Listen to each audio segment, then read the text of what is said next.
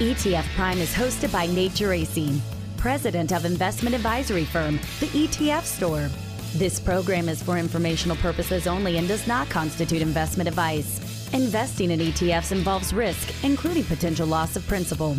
Any past performance figures discussed are not necessarily indicative of future results. The ETF store is not affiliated with ETF Trends and ETF Database or any of its affiliates. ETF Trends and ETF Database participation in this program should not be construed as an endorsement or an indication by ETF Trends and ETF Database of the value of any ETF store product or service. Visit ETFstore.com for more information. This podcast is supported by iShares. The shift to a low carbon economy is changing the way people invest iShares sustainable ETFs help you position your portfolio to manage sustainability related opportunities and risks, such as climate change. Get your share of progress at iShares.com/sustainable. Visit iShares.com to view a prospectus, which includes investment objectives, risks, fees, expenses, and other information that you should read and consider carefully before investing. Risk includes principal loss. There is no guarantee any fund will exhibit positive or favorable sustainability characteristics. Prepared by BlackRock Investments, LLC.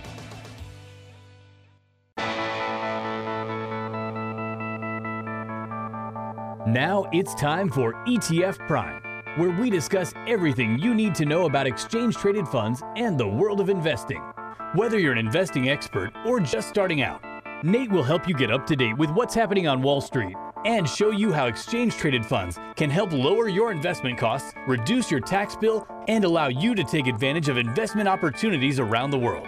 And now, the host of ETF Prime, Nate Geraci. Happy New Year, everyone. So great to be back here for what will be my 11th year of doing this podcast. 11 years! I honestly can't believe it, but really appreciate you listening. And I have a fantastic show to kick off 2022. Joining me will be Laura Crigger, managing editor of ETF Trends. We're going to look at some of the more interesting ETF launches expected this year. Uh, if you look at the current pipeline, it's already pretty full. A bunch of filings in the hopper with the SEC. And I think Laura and I both expect to see another uh, bumper crop of new ETFs in 2022 after a record number of launches in 2021. So we'll discuss some of those prospective ETFs and then also just have a conversation around some of the bigger overall trends we're expecting to see out of new ETFs this year. I'll then be joined by Meb Faber, co founder and CIO of Cambria Investment Management of course, Cambria has a uh, really nice ETF lineup, over a billion dollars in assets, some very unique products. And Meb himself is a tremendous financial market resource, which is what we'll be focusing on this week the financial markets in 2022.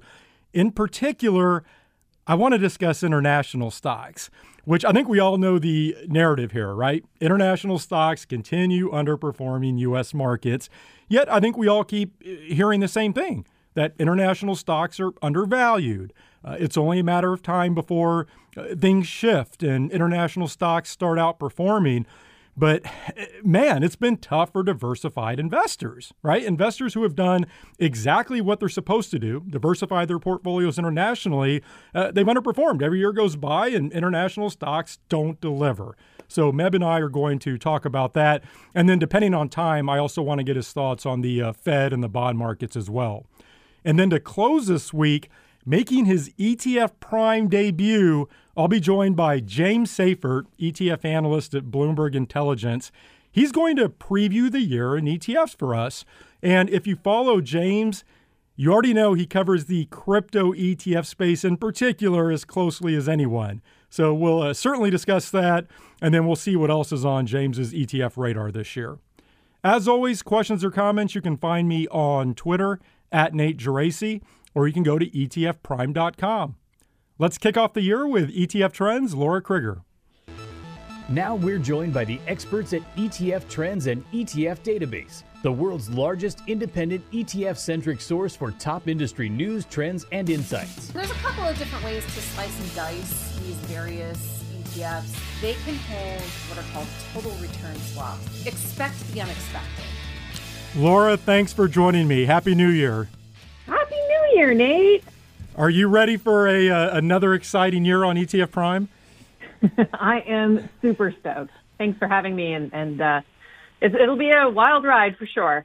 It will. So, look, 2021 was a record year for ETF launches. Uh, close to 500 new products. I, I, think 480 to be precise.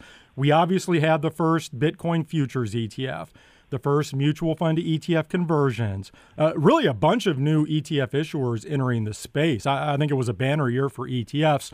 So before we get to some of the ETF filings out there for 2022, I'm just curious, any quick comments or uh, thoughts to wrap up last year and, and, the uptick in launches and some of the factors driving this? I, have got to tell you, I, I have to laugh just because if you remember back a few years ago, people were talking about the ETF space being oversaturated. And now here we are with record launches. It's pretty remarkable. It's true. It's absolutely true. Now, I, I think it all kind of stems back to the ETF rule, which passed in 2019. And I remember coming on the show here to talk about it. Uh, you know, it seemed like you know a, a, huge piece of legislation at the time, and and now I think we're starting to finally see the seeds that were sown then uh, start to sprout. Right. So, uh, you know, back in 2019, they the just a, a, brief refresher the ETF rule eliminated the exemptive relief requirement, lowering the paperwork cost, the time sink, and the cost hurdles towards launching an ETF. Uh, can make leveling the playing field, so to speak, for uh, newer entrants and for older entrants. And in addition, it also, uh, you know, in addition to making it cheaper, it also allowed newer issuers to have access to what are called custom baskets, which are a bit of a, a quirk of structure that has to do with how new ETF shares are made and taken off the market and so on. So, up to the point of the ETF rule, most issuers had to create and redeem new shares using a pro rata slice of their existing portfolio. Only a few legacy issuers, uh, you know, BlackRock and State Street and so on, had that wiggle room in there. Um, the ETF rule made it so that everybody has that wiggle room to use custom baskets, and that made it infinitely easier for active managers to use the ETF structure, which is why I'm bringing this up because we saw in 2021 a flood of active entrants to the market. We saw just huge numbers of not only, you know, large uh, existing legacy mutual fund uh, companies come to market, but smaller active shops who were packaging their strategies, their active management strategies, into an ETF form for the first time. And it all comes back to the ETF rule.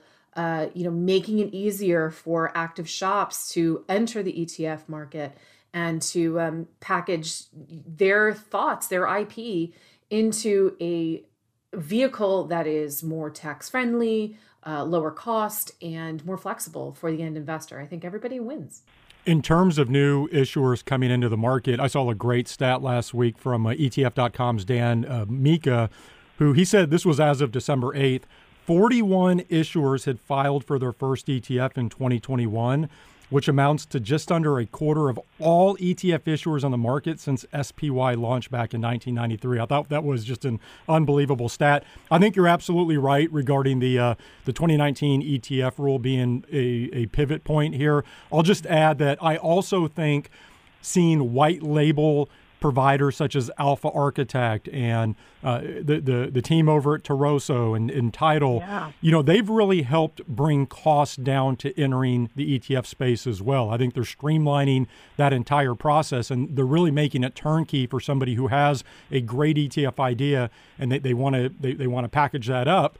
Um, they've made that just extremely easy to bring products to market. The other thing I'll add here, and then I, I do want to get to the uh, the 2022 filings, and, and, you and I have talked a lot about this uh, really since March of 2020, but I do think the way the ETF structure held up during that COVID crash.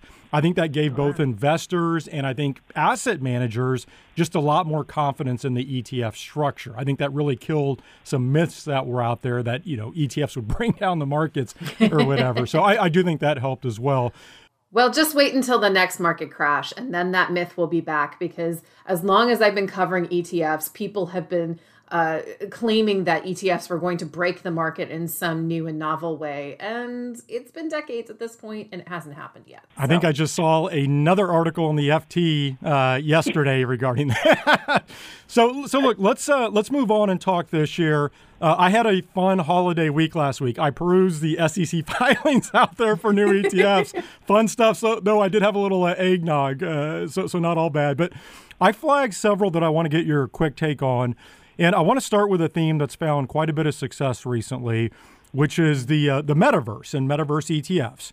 So the Roundhill Metaverse ETF ticker Meta, great ticker, that was first to market last summer, already nearing a billion dollars in assets. And then just last month, we saw filings from both First Trust and ProShares uh, for, for Metaverse ETFs, of course, two top 10 ETF issuers. There's also another filing from Subversive Capital for a Metaverse ETF. Its ticker symbol will be PUNK. Uh, and then some people may not be aware there's actually another Metaverse ETF already on the market, the Fount Metaverse ETF. But my question to you is d- Does this seem like it's going to be the next big thematic category, maybe similar to what we've seen with the, uh, the, the rash of blockchain ETFs coming to market? That's a really good question. And I think my my hot take on it is that it's less a new category and more an evolution of the same trend that we saw inspiring the first round of blockchain ETFs and then Bitcoin ETFs and so on. So this is like um, you know version 3.0 of that trend. There's an acknowledgement that digital assets and digital infrastructure is the way of the future and that the world is kind of spiraling towards a ready player one style internet as real life future and investors want to be part of that. They want to capitalize on that. Now if you ask me though I, I think perhaps the metaverse might be a little thin on the ground right now when it comes to investability. It's extremely early days in this space and while i think that the roundhill guys have done really quite an amazing job of finding uh, the possibilities in such a thin marketplace but even their fund, which is uh, you mentioned uh, ticker META. I mean, gosh, they must have had a crystal ball on that one before because they snapped up that ticker a few months before Facebook changed its name to Meta.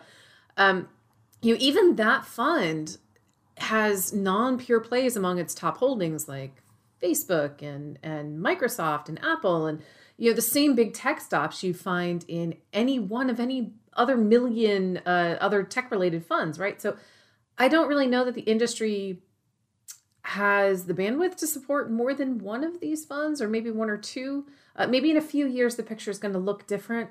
Uh, but for now, I think you're going to see a lot of crossover in holdings among these funds and uh, a lot of non-pure play fam- uh, pure play names in the portfolios. I, I, think that's a good take. I mean, I have said the same regarding the blockchain ETF space. If you just look at the number of ETFs out there and even filings in the hopper there, there are just so many products, and it's such a sure. it's so early. It's a small market. I don't know that the universe is big enough, but I, I think you're right in that the metaverse.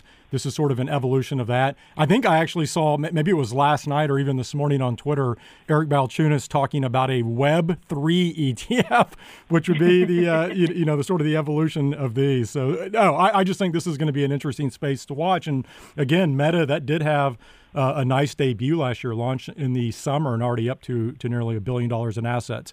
Um, all right, another category with an uptick in filings is uh, w- what I'll lump together as carbon. And once again, we had another nice success story last year with a KraneShares Global Carbon Strategy ETF, ticker KRBN. That took in over a billion dollars. Uh, but you look now, there's a filing from ProShares for a carbon offsets climate ETF.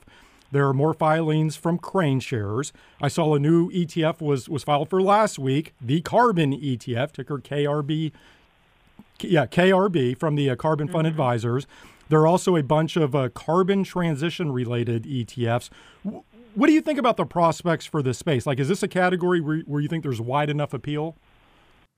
Well, before I answer your question, I, I want to step back to something you said about the carbon transition ETFs. These tend to be a little different than carbon ETFs, uh, like the KraneShares products and so on, um, because they tend to uh, carbon readiness tends to focus on equities, right? So, so companies that are preparing for a low carbon future versus uh, the KraneShares KRBN product, which focuses on carbon allowances and that uh, basically a futures market. So, and and that's why I think there might be a little bit more room the for creative interpretation in portfolios for carbon uh, for two reasons, really. Uh, one, carbon allowances, carbon credits, and, and all of that carbon trading uh, marketplace. It's it's a more mature marketplace. You've got carbon credits from California and the European Union ones, and there's a regional US uh, US one, and there's a China one, and it's all over the world now. And, and, and secondly, you can mix and match these futures contracts by their expiration dates, how you're weighting them in a portfolio, and so on. You do all the sort of uh, things that you do with a, a any other futures based investment in terms of portfolio construction and management. Um, you know, the question of whether or not the space is big enough for more than one product. I, I mean, I, I do think that the use case has been proven here KRBN is an enormously successful fund. Uh, you know, you look at the flows into its sister funds, uh, KEUA, that's the European Union one, and KCCA, which is the California one, those are starting to gain in assets too.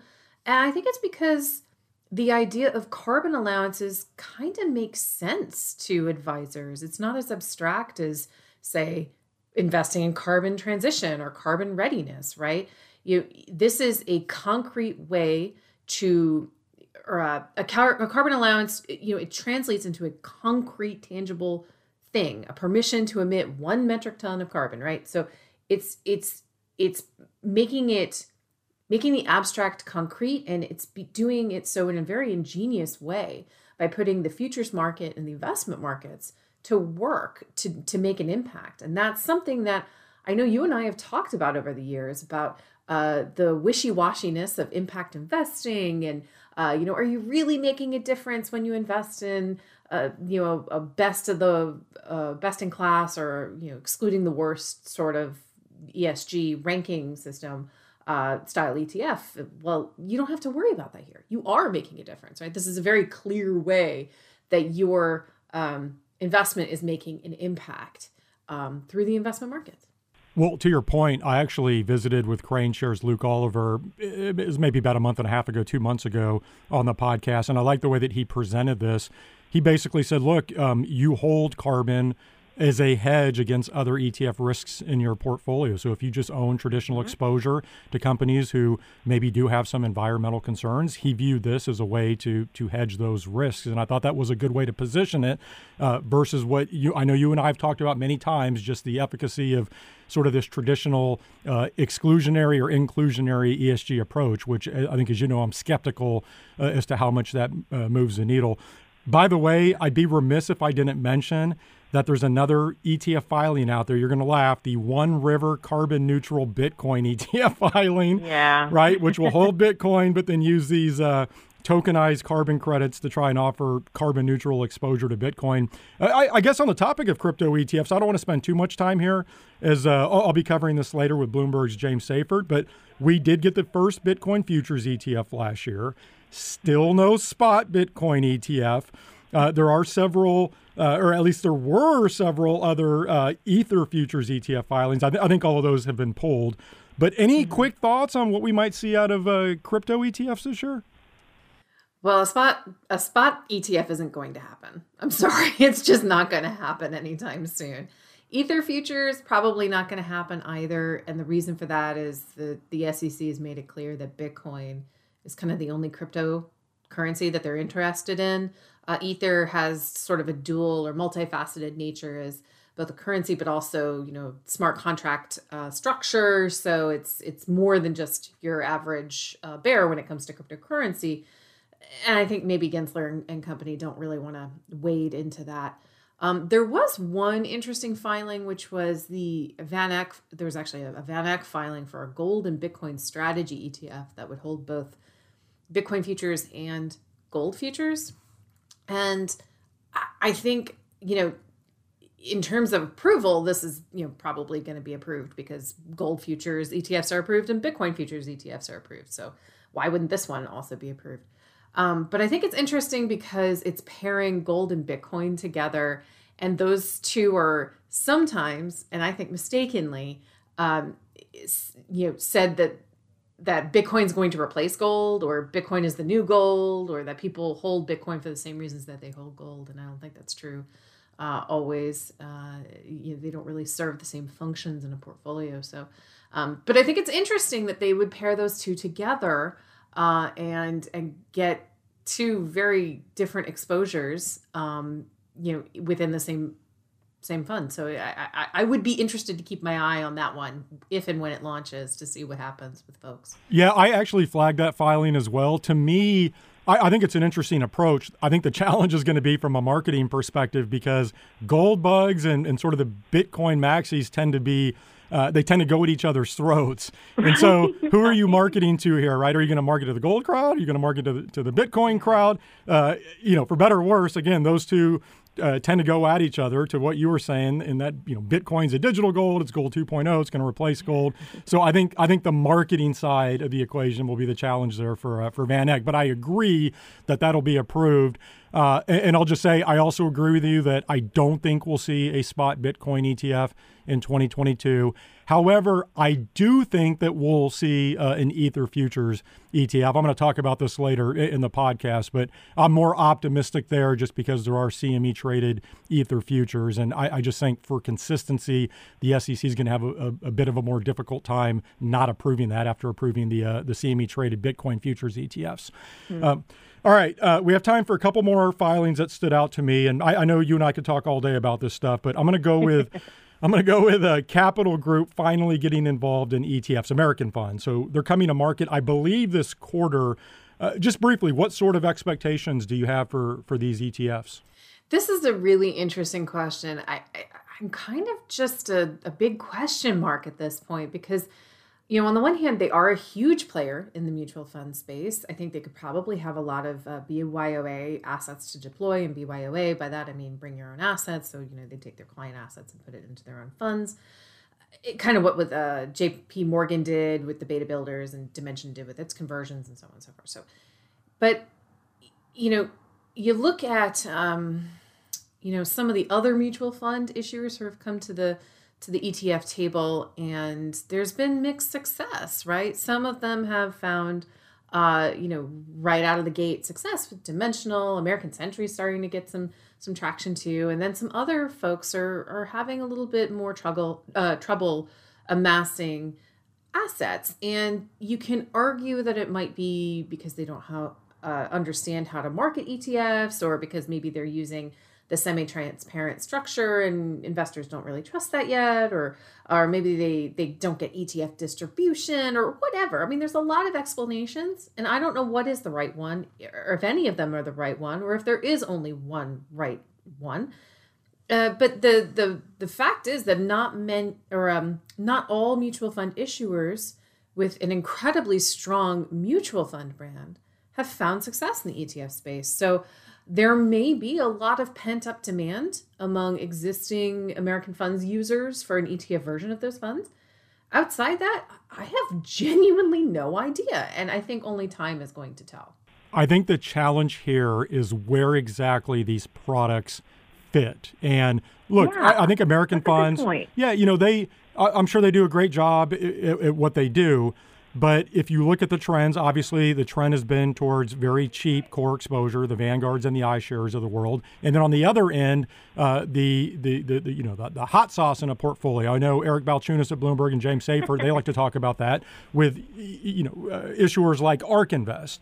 And these seem to sit in the in in no man's land a little bit. And last I saw, the fees on these ETFs they weren't even cheaper than the cheapest uh, mutual fund share class, which I thought was a bit surprising. So it's just where where are these going to fit? Is there enough uh, excitement, enough juice around these products to get investors interested, and are they uh, differentiated enough, or are people yeah, just going to? Con- yeah, go ahead. The, the point you made about fees is just so crucial. You know, we I think we've sort of um, gotten tired of hearing about the fee war and how you know everybody's lowering their fees and so on and so forth, but uh, you know, it's still so true that if you're above a certain threshold of expense ratio, whether that's 20 basis points or 25 basis points, it seems to be lowering every year.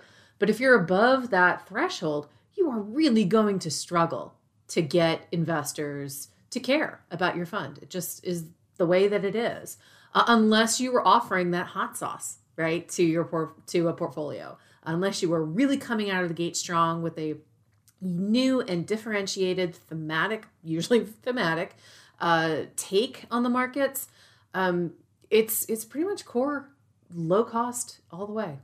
100% agree. Um, all right, about a minute left. The last batch of filings I want to get your take on, uh, and, and, I'll just lump these together. It's all of these filings from smaller uh, niche managers, and I'll give you two good examples. So I, I, I love these. Poppy's Money ETF, and then there's this uh, Return on Character ETF. And perhaps this goes back to, to how we started the conversation, but it does seem like there are a lot more smaller asset managers getting involved in, in ETFs now. Um, I, I, guess, do you think that does just go back to what we were talking about earlier, that these barriers to entry have come, come down? It's much easier to launch products. And so we're going to see more of these, these niche managers getting involved?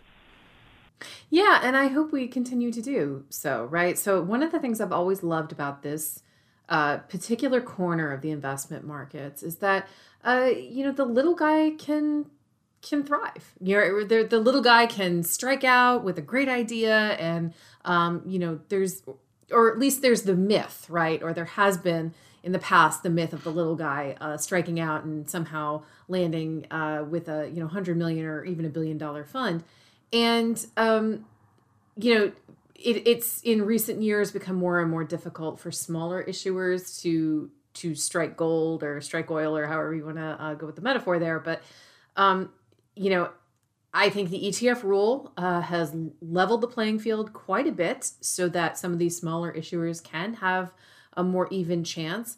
Uh, you know, f- uh, white label issuers like Alpha Architect. I think I both of those funds you mentioned are on the Alpha Architect label, and I uh, you know, the, the, the operational reason for using a white label issuer in the land of the ETF rule might be, mm, you know, there's there's really no, you don't have to go with them for to get their exemptive relief anymore or anything.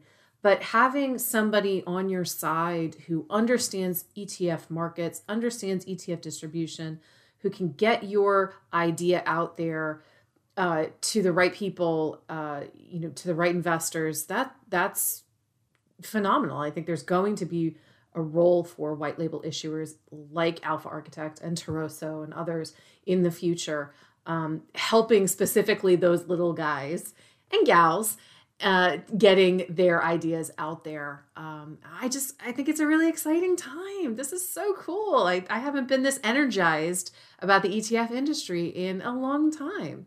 We live in exciting times.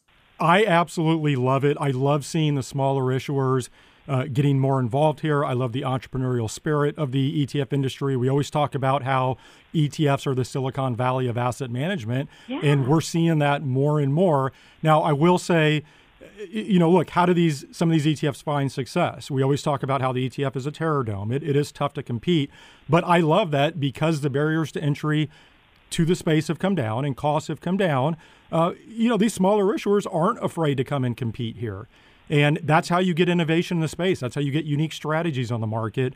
And uh, I think we saw, if we look at flows last year, I think something like 250 billion or 300 billion went to issuers outside of the big three. That's a big number, and that shows that while the you know the overall ETF industry pie is growing, that that portion for these niche managers is also growing, and there's a lot of opportunity there. And I think we'll continue seeing that moving forward. But Laura, this will be another fun year in ETFs. Certainly, no shortage of stuff for us to uh, to, to chat about. But thank you for joining me, and again, happy New Year.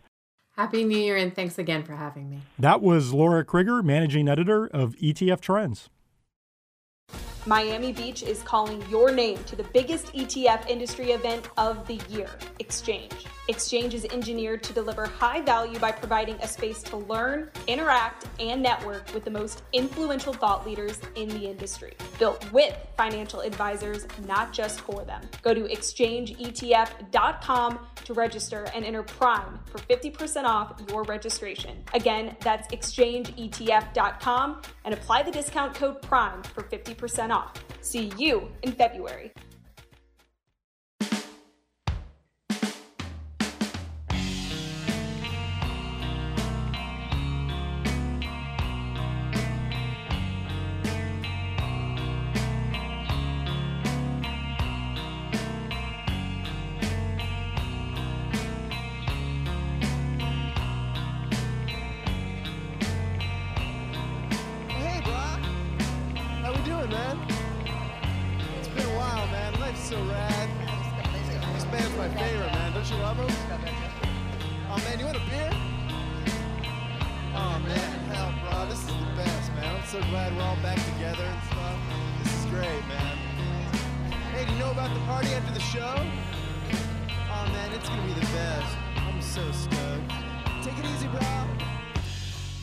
I'm now joined by Meb Faber, CEO and Chief Investment Officer at Cambria Investment Management, who currently offers 12 ETFs, nearly $1.2 billion in assets.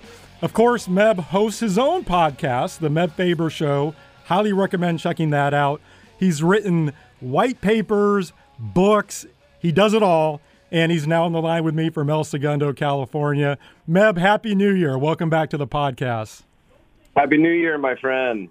So, look, I have decided I'm cutting right to the chase here. I'm going to put you right on the spot.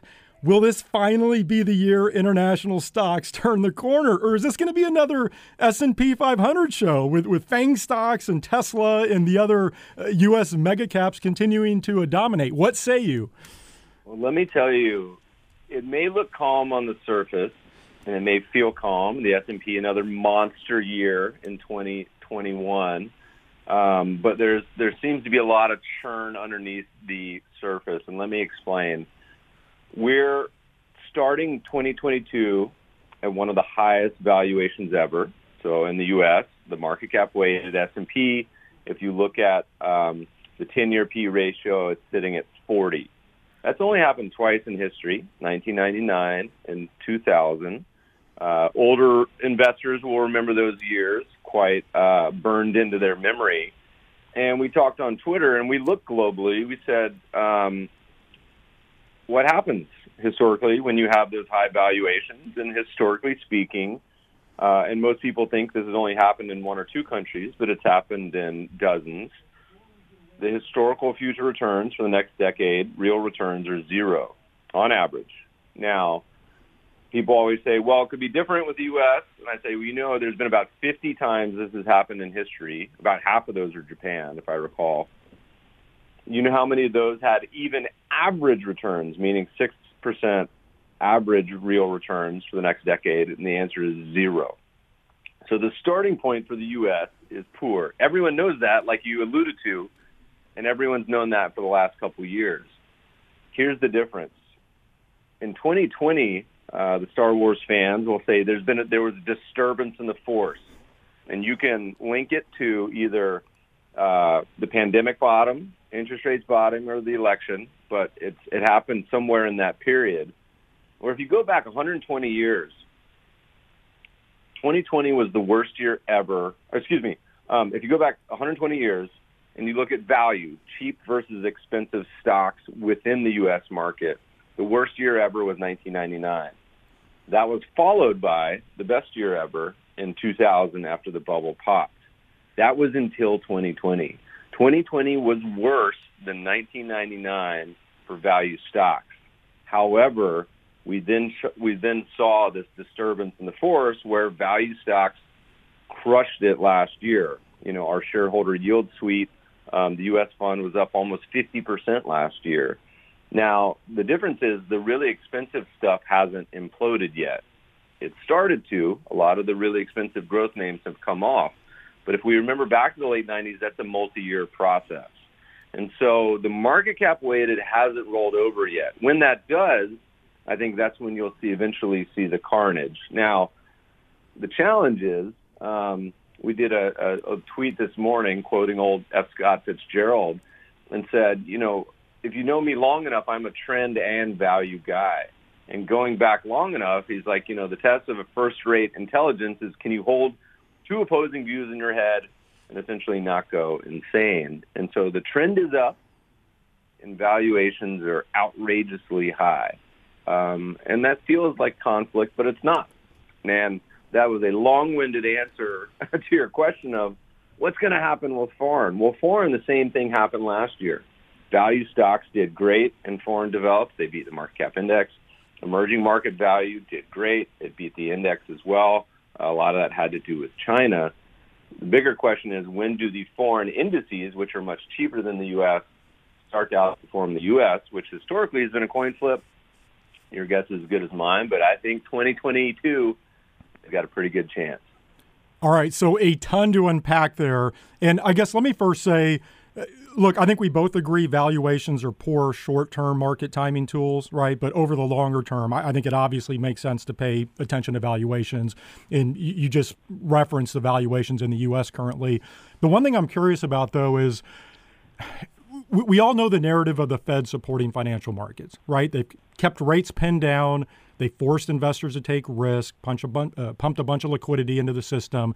And so, even if valuations are on the higher end, aren't investors betting against the Fed if they pay attention to those valuations right now and say lighten up on U.S. stocks? I mean, that hasn't been a great bet over the past several years. So, how, how do you how do you handle that, or does it go back to what you're saying? You stay with a trend until it doesn't work anymore. I just so think it's tough three, for advisors. There's three things in this for the advisors listening and, and what you can do. Um, the first is historically speaking, and you can look on my Twitter for this, listeners. We posted a chart of it. Um, we say the next decade should have zero real returns. Most of the carnage actually happens in the first three to five years. Um, and you can look at sort of the kink in the chart. So historically speaking, when you're at a P ratio above 40, which is bubble territory, uh, historically the carnage comes soon. It may not be next month, it may, but it, it's very likely in the next couple years.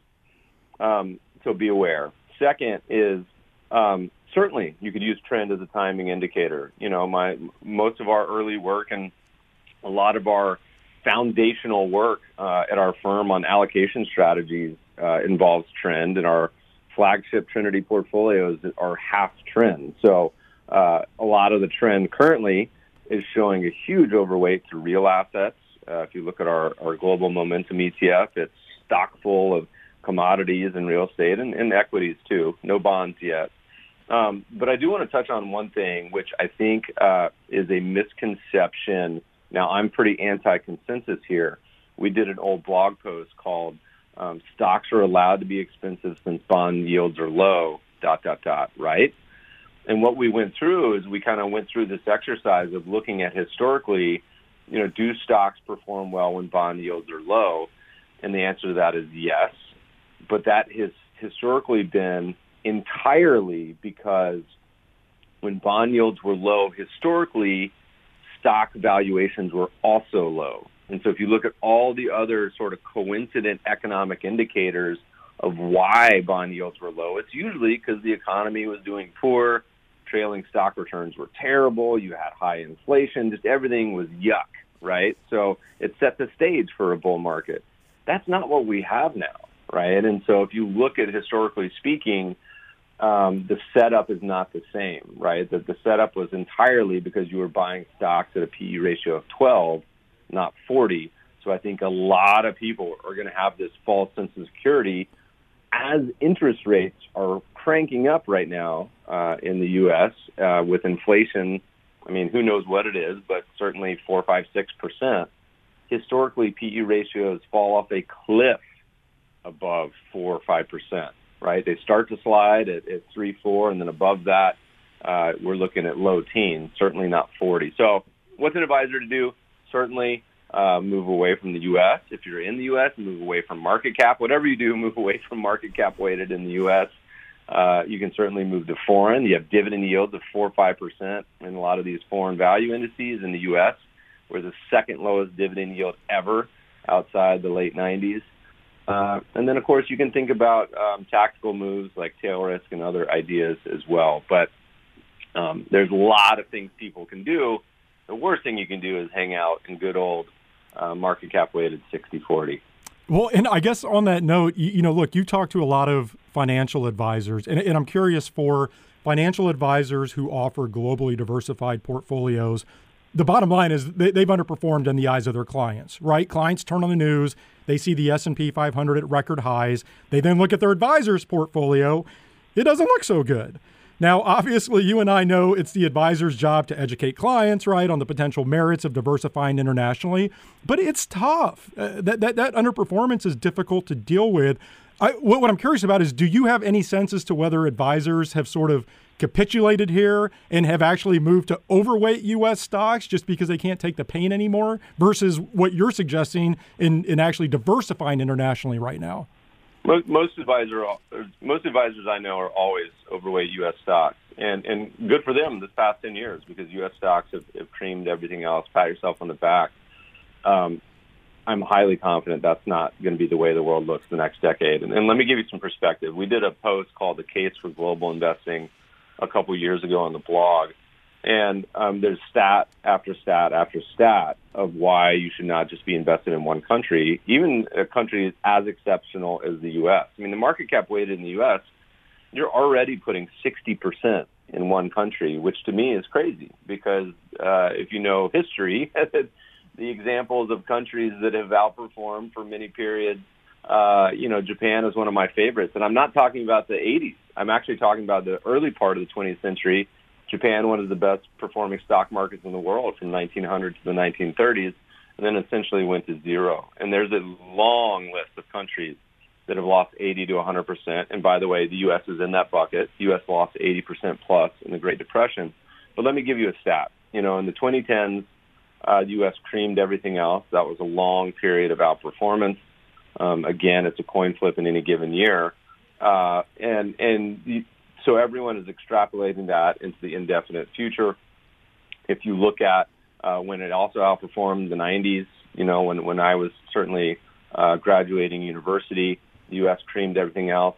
You know how you have to go far back before that uh, for the U.S outperforming the GDP weight or equal weight of the world, 1910s. All right, so 80 years prior to that, you know, you went without U.S. outperforming a basic equal weight of the world. So it's an exception rather than the rule. Um, and particularly right now, I mean, not diversifying globally, 75% of the best performing stocks each year outside the U.S. And you and I kind of went back and forth on this on, on email a little bit. I think a great example when people talk about international investing is they feel diversified by investing in the U.S. because the U.S. has uh, exposure to foreign revenues. I hear this quote a lot. They say, no, no, no, Meb, the U.S. gets 40% of their revenue from abroad, therefore I'm diversified. To which I respond, the U.S. has the lowest percentage of foreign revenues of any country in the world. And if you're a global investor and borders are becoming increasingly meaningless, which they are, there's companies that are domiciled in the U.S. that have zero U.S. revenue, uh, et cetera, et cetera. Then you should be even less inclined to be focused on arbitrary geographic borders and invest everywhere. And um, the the reality is, there's about 10 times as many stocks yielding three percent dividends outside the U.S. than inside the U.S. The world is your oyster. A lot of opportunity elsewhere um, you know, and, and that certainly I think will be the story over, over the next decade.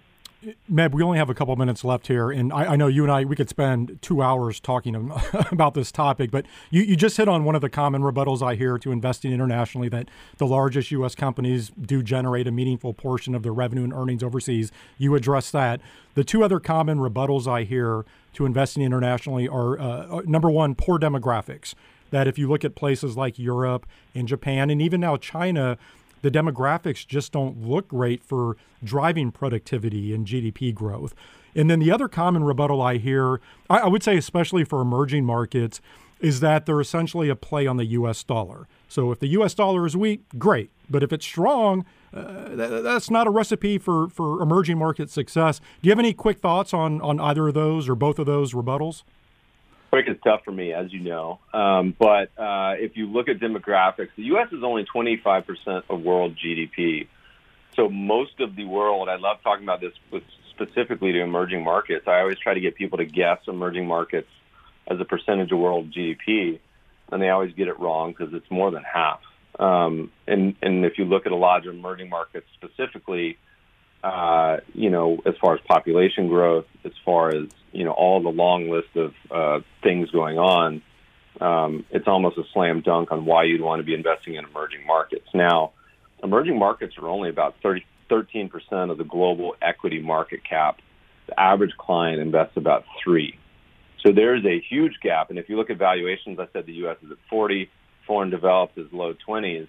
Emerging is uh, mid-teens, which is cheap already. And then if you look at a value index, like our emerging markets uh, shareholder yield fund, um, it's sporting like a four, five, six percent dividend yield, single digit PE ratios, right? Like exceptionally cheap. And then you get into the dollar. Um, we could do a whole podcast on this, but you know, historically, real currency returns are stable. So obviously, they can go up and down 20% a year. If you look what's going on in Turkey, uh, they're of course volatile, but over time they're stable, adjusting for inflation. That having been said, you know there, there are moves. The U.S. right now, on a purchasing power basis, is overvalued versus most currencies. So yes, I think that will be a tailwind rather than a headwind, but who knows? Of course. Um, but if anything, uh, you know, if you look at some of these uh, companies and growth in the emerging markets, you know, I, I think that that'll certainly be a story of, of the next decade, not necessarily um, the U.S. You got to remember, the U.S. wasn't always the world's largest mar- market cap country. You go back a couple decades, and Japan was 40% of the world. And guess what? Uh, Japan's had zero turns for 30 years post that bubble popping. So um, uh, the the largest the, the largest big dog in the world is not always the best place to be. This is just such a fascinating topic to me. I think you saw the chart that I uh, tweeted out from J.P. Morgan that showed just the broad U.S. Uh, stock benchmark has outperformed broad uh, MSCI International uh, over the past 14 years. Some, you know, 275% outperformance. It's unbelievable. But Meb, great stuff as always. I, I, I, really enjoy hearing your perspective on the markets. Certainly wish you all the success in uh, 2022. Thank you for joining me. All right, bud. Thanks. That was Meb Faber, CEO and Chief Investment Officer at Cambria Investment Management. Looking to invest in the forefront of change impacting our lives? Take a look at biotechnology and semiconductor companies. Why? Because biotechnology companies recently developed effective vaccines for COVID 19, and semiconductor firms created computer chips that are used across today's growing industries. Close to 20 years ago, NASDAQ developed two indexes to help investors track biotechnology and semiconductor companies. Learn more at Invesco.com slash IBBQ or Invesco.com slash SOXQ. IBBQ and SOXQ are NASDAQ listed. Before investing, consider the fund's investment objectives, risks, charges, and expenses. Call 800 983 0903 for a prospectus containing this information. Read the prospectus carefully before investing. Invesco Distributors, Inc.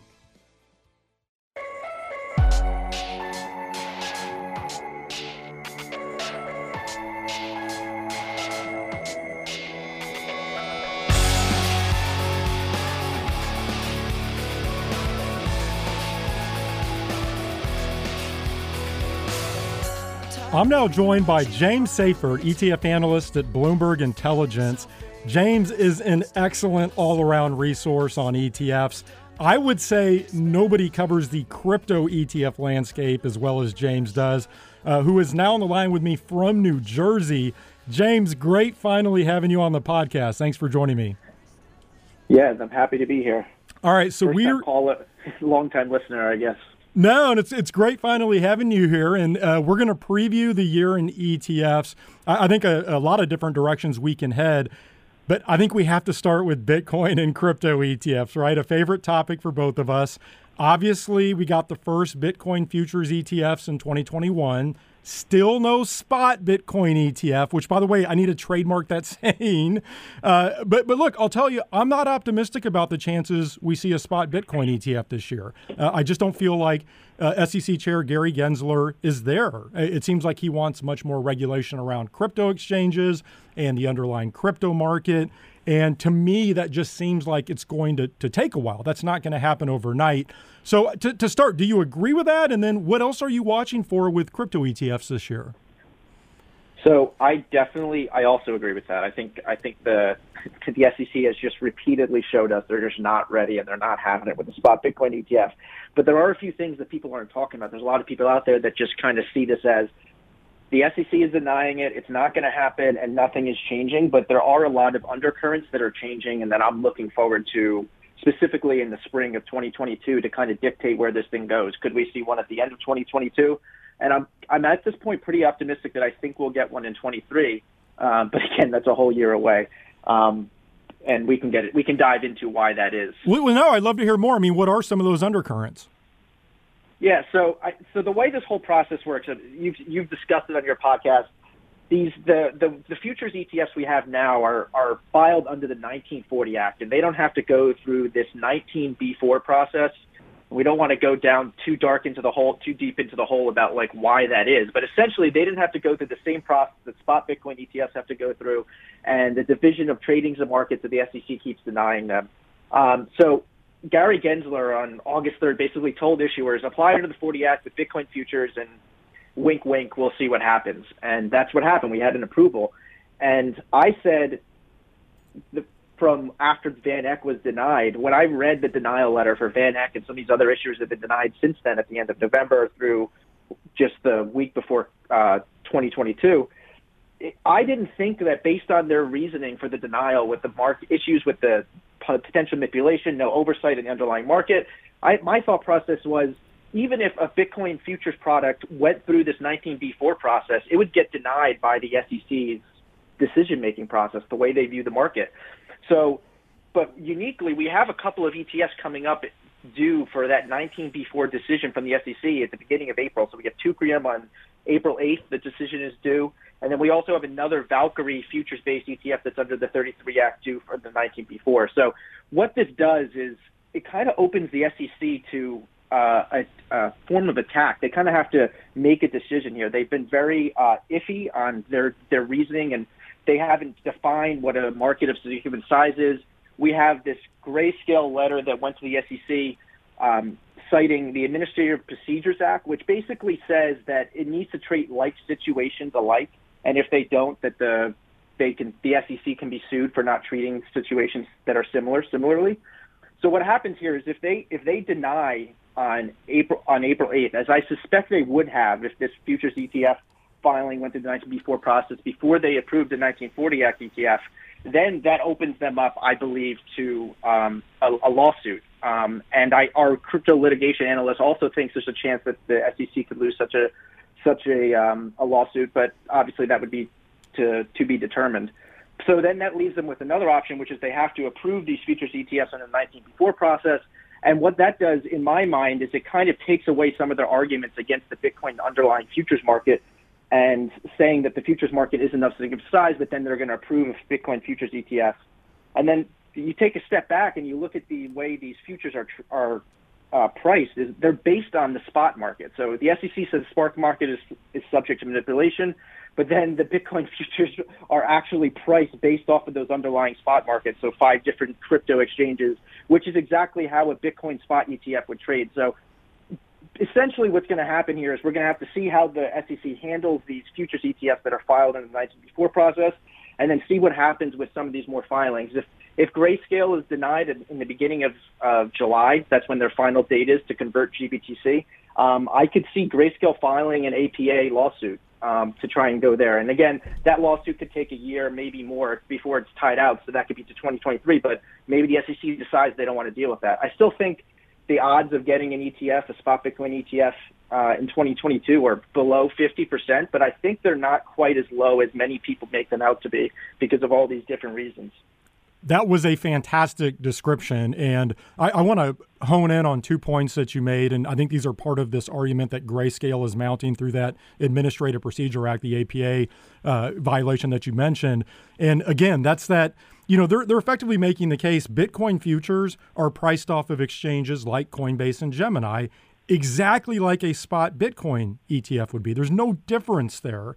And you and I have talked about this. I, I know out on Twitter that if somebody manipulates the spot Bitcoin market, that's going to impact the futures market. These two markets are intertwined. They don't exist in, in a vacuum. They're not they're not siloed here.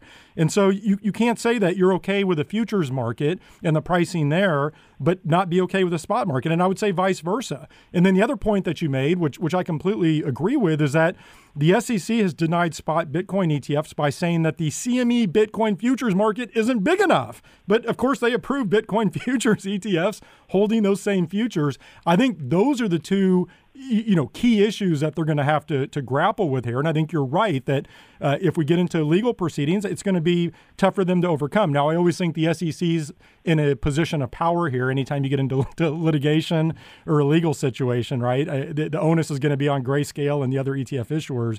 But but those are in my opinion two pretty compelling uh, arguments yeah, I would just say I really I've been saying this from the get go for over a year now. I really think the SEC has lost the forest for the trees here. They're focused on bureaucratic minutia, um, a whole bunch of different things that like if you take a big step back, you're like a spot Bitcoin ETF is better for everyone involved. If people at this point know what Bitcoin is, it's not like some obscure thing that people don't understand. They understand what it is. And I think they're focused on just really small things. And you look at what they've approved, they've approved BITO and don't get me wrong. There are plenty of people out there to say BITO is worthless, but it is a good product. It's a good trading product. It trades tight. Um, there's no commissions. If you're trading crypto directly, you end up paying a lot of commissions to trade that. But BITO is versus the actual spot Bitcoin market is is off by three percent. So it's it's underperformed the spot Bitcoin market by three percent because of those roll costs. We're not even three months in. Um, so I mean, for all those reasons, it it just makes sense that a spot Bitcoin ETF should be approved, in my opinion and there's a lot of issuers out there. There's a lot of legal firepower being being put uh, towards the SEC to get this approved. But the SEC has put their foot down pretty pretty strongly, saying they don't care about all these different reasons, and they're worried about manipulation of the underlying market. They want surveillance agreements. They've actually cited like some stablecoin issues they're worried about. So there's all these things that they're they're worried about. Um, so we'll see again how they handle things uh, in the beginning of April. That's what I'm watching for now. Let me ask you this, and then I do want to move on to some other topics. Um, I'm going to be posting my 2022 ETF predictions probably tomorrow, but by Thursday for sure. And I'll, I'll spill the beans on one of them now. Uh, one of them is going to be that I think Ethereum futures ETFs will be approved this year. And, you know, it's interesting. We were talking about treating similar situations alike, these APA violations. Uh, my, my logic here is pretty simple. It goes back to, to Gensler and the fact that if he is comfortable with CME traded Bitcoin futures held in a 1940 Act ETF, then I, I, don't see any reason why he shouldn't be comfortable with CME traded Ether futures held in a 40 Act wrapper. It just doesn't seem defensible to, to me to approve one and not the other. And from my standpoint, there appears to be plenty of liquidity in Ether futures. Uh, last I checked, about a third of the volume and open interest uh, of Bitcoin futures, but that seems like plenty to work with. Um, I, I, guess briefly here, do you agree with that?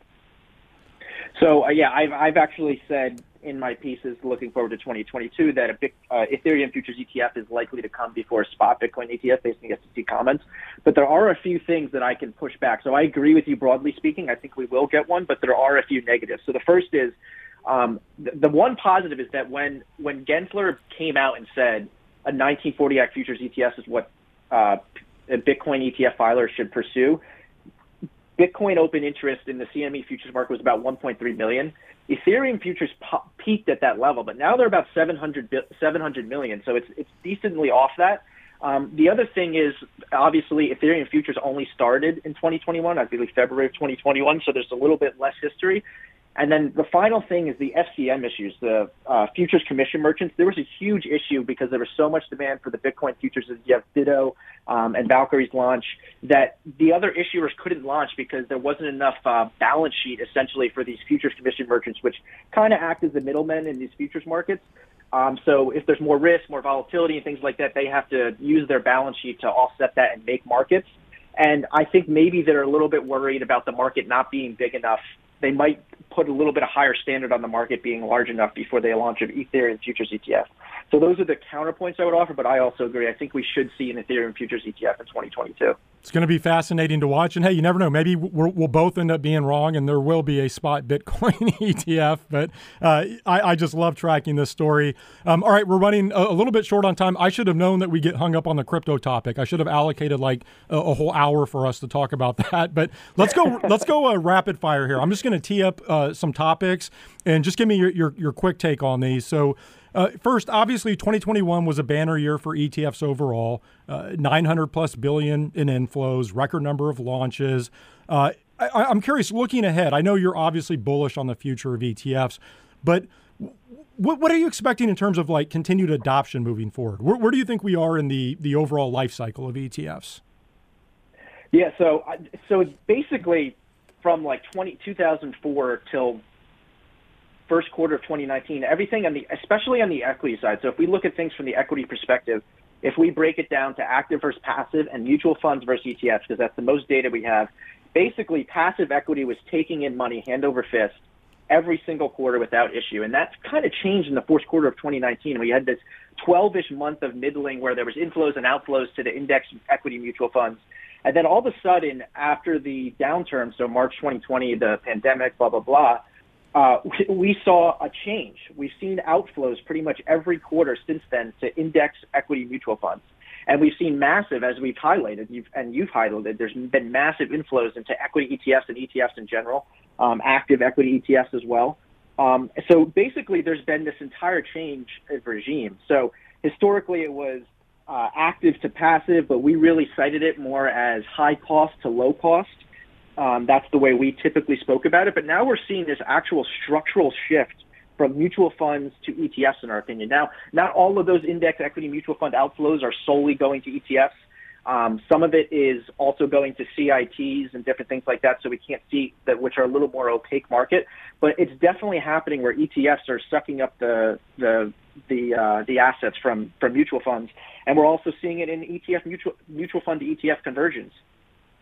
James, when you look at the composition of flows into ETFs, um, I'm curious where you think issuers can find success moving forward. And the way I would frame this is I know you and uh, Eric Balchunas like to talk about this cheap versus shiny object phenomenon. I actually talked about this earlier with uh, ETF Trends, Laura Crigger, a little bit too, right? Where uh, investors are plowing money into the cheapest core building block ETFs, the Vanguards, the iShares of the world, and then they're spicing things up around the edges of their portfolios with uh, thematic ETFs and those sorts of things. Do you see anything changing with that moving forward? Obviously, that's been a good recipe for success for the ETF industry overall when you look at flows, but is that the future of ETFs?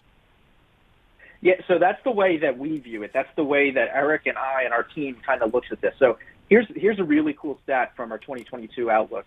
Um, in 20, 2018, almost 99% of ETF flows went to ETFs charging 20 basis points or less, which is a, an amazing stat. But for 2021, that's only about 72%. And that's because we're seeing this barbelling. People want these thematic ETFs. They want these high active shared active uh, ETFs like the ARK ETFs. And a lot of people talk about them as being bad investments that are for long-term investments, but they're the, I feel like people in the industry are kind of do this like hand wagging or finger wagging about like these are not good products for long term investments, but they kind of miss the bigger picture that a lot of people are doing this core satellite approach where they have their core most of their investments in the passive large passive uh, market cap weighted ETFs or mutual funds whatever it may be, and they don't touch it. But then they t- they like to do things on the edge with these products that I'm talking about. The things that tend to charge more, they're going to have way more volatility. It's it's a little bit more like gambling. It can be fun for some people, and it helps them stay away from touching that core part of their portfolio. Um, so yeah, I, I think that like it, investing can be fun for some people, and that's what they're doing. And we're seeing it show up in the flows and the data. As I mentioned, 99% in 2018 went to ETFs charging 22 basis points or less. That number is down to tw- was down to 72% in 2021, which is an amazing stat. And we did not see that coming necessarily. That went down more than we predicted. Just a couple minutes left here on that uh, shiny object front. I know you and the uh, Bloomberg ETF team you, you publish a piece titled "22 ETFs to Watch in 2022." Um, I, am just curious. Are there a couple of ETFs you can highlight here? Maybe something off the beaten path a little bit. Yeah, so we we tend to we do this every year. We've done 20 for 2020 and 21 for 21. Now we're doing 22 for 22. I don't know if or when we're going to stop that. um, but so I'll talk about the ones I did. Uh, I did BITO, which is the futures ETF, Bitcoin futures ETF, and GBTC. We talked enough about them, so that that's the crypto side of things. The other one, I did three others that I, I wrote about. And to be clear, these aren't like our predictions on good ETFs. They're just ETFs that we're watching because they're interesting and they might focus on certain trends. So one of them is Vote, um, which is the Engine Number One uh, ESG ETF, and they do things through uh, activist investment. And I find this extremely interesting as a way to attack the ESG ETF landscape. They're doing decently well, pulling in a bunch of assets. Um, so we're going to be watching this to see how this does versus the more traditional way that people are attacking the ESG world. The other thing I highlighted were interest rate hedge ETFs, which has been around basically since people have been calling for the Fed to raise rates back in uh, 2011, 2013, and they really haven't taken off with that many assets until this past year. They, they've significantly grown. So things like IGHG, LQDH, So we'll see how I'm, I'm going to be watching that market to see if they take off and finally have their, their time to shine, their time in the sun. And the last one I highlighted was FRDM, um, the Freedom Emerging Markets ETF. Um, and this basically, this kind of ties back to the ESG thing I, I highlighted earlier. It's, it goes, it basically invests in countries and companies within countries that have higher freedom weighting essentially. And what this ends up being is like a kind of ESG score based on countries because there's a lot of people that just invest in emerging markets. They have an ESG allocation and then they put tons of money into an emerging markets product that holds, I don't know, 40% in China. And China is, has historically and is currently doing a lot of things that most ESG proponents would say are terrible for, for ESG purposes. So from those perspectives, we're watching these types of ETFs and seeing if they can gain a niche or a hold um, in investor portfolios. No, I think all interesting ETFs to track the uh, interest rate hedged ETF category. I think will be particularly interesting. We saw the flows into inflation. Uh, you know type hedge ETFs last year. Um, I think this interest rate hedge ETF category could be uh, one, that we see a lot of inflows into. But uh, James, great stuff this week. So glad to finally have you on the uh, podcast. I think it's going to be another fun year in the industry, and I really appreciate everything you and the entire Bloomberg team do covering ETFs. So uh, keep up that excellent work, and thank you for joining me. Yeah, thanks for having me. That was James Seyffart, ETF analyst at Bloomberg Intelligence. That'll do it for this week's ETF Prime. As always, you can find me on Twitter at Nate Geraci, or you can send comments through etfprime.com. Next week, I'll be joined by WisdomTree's Jeremy Schwartz. So he's going to explain the RWM Wisdom Tree Crypto Index and also discuss the role of digital assets in a portfolio. And then Wade Guenther, managing partner at Wilshire Phoenix, will offer a little perspective on the status of a spot Bitcoin ETF and also highlight their WShares Enhanced Gold ETF. Until then, have a great week, everyone.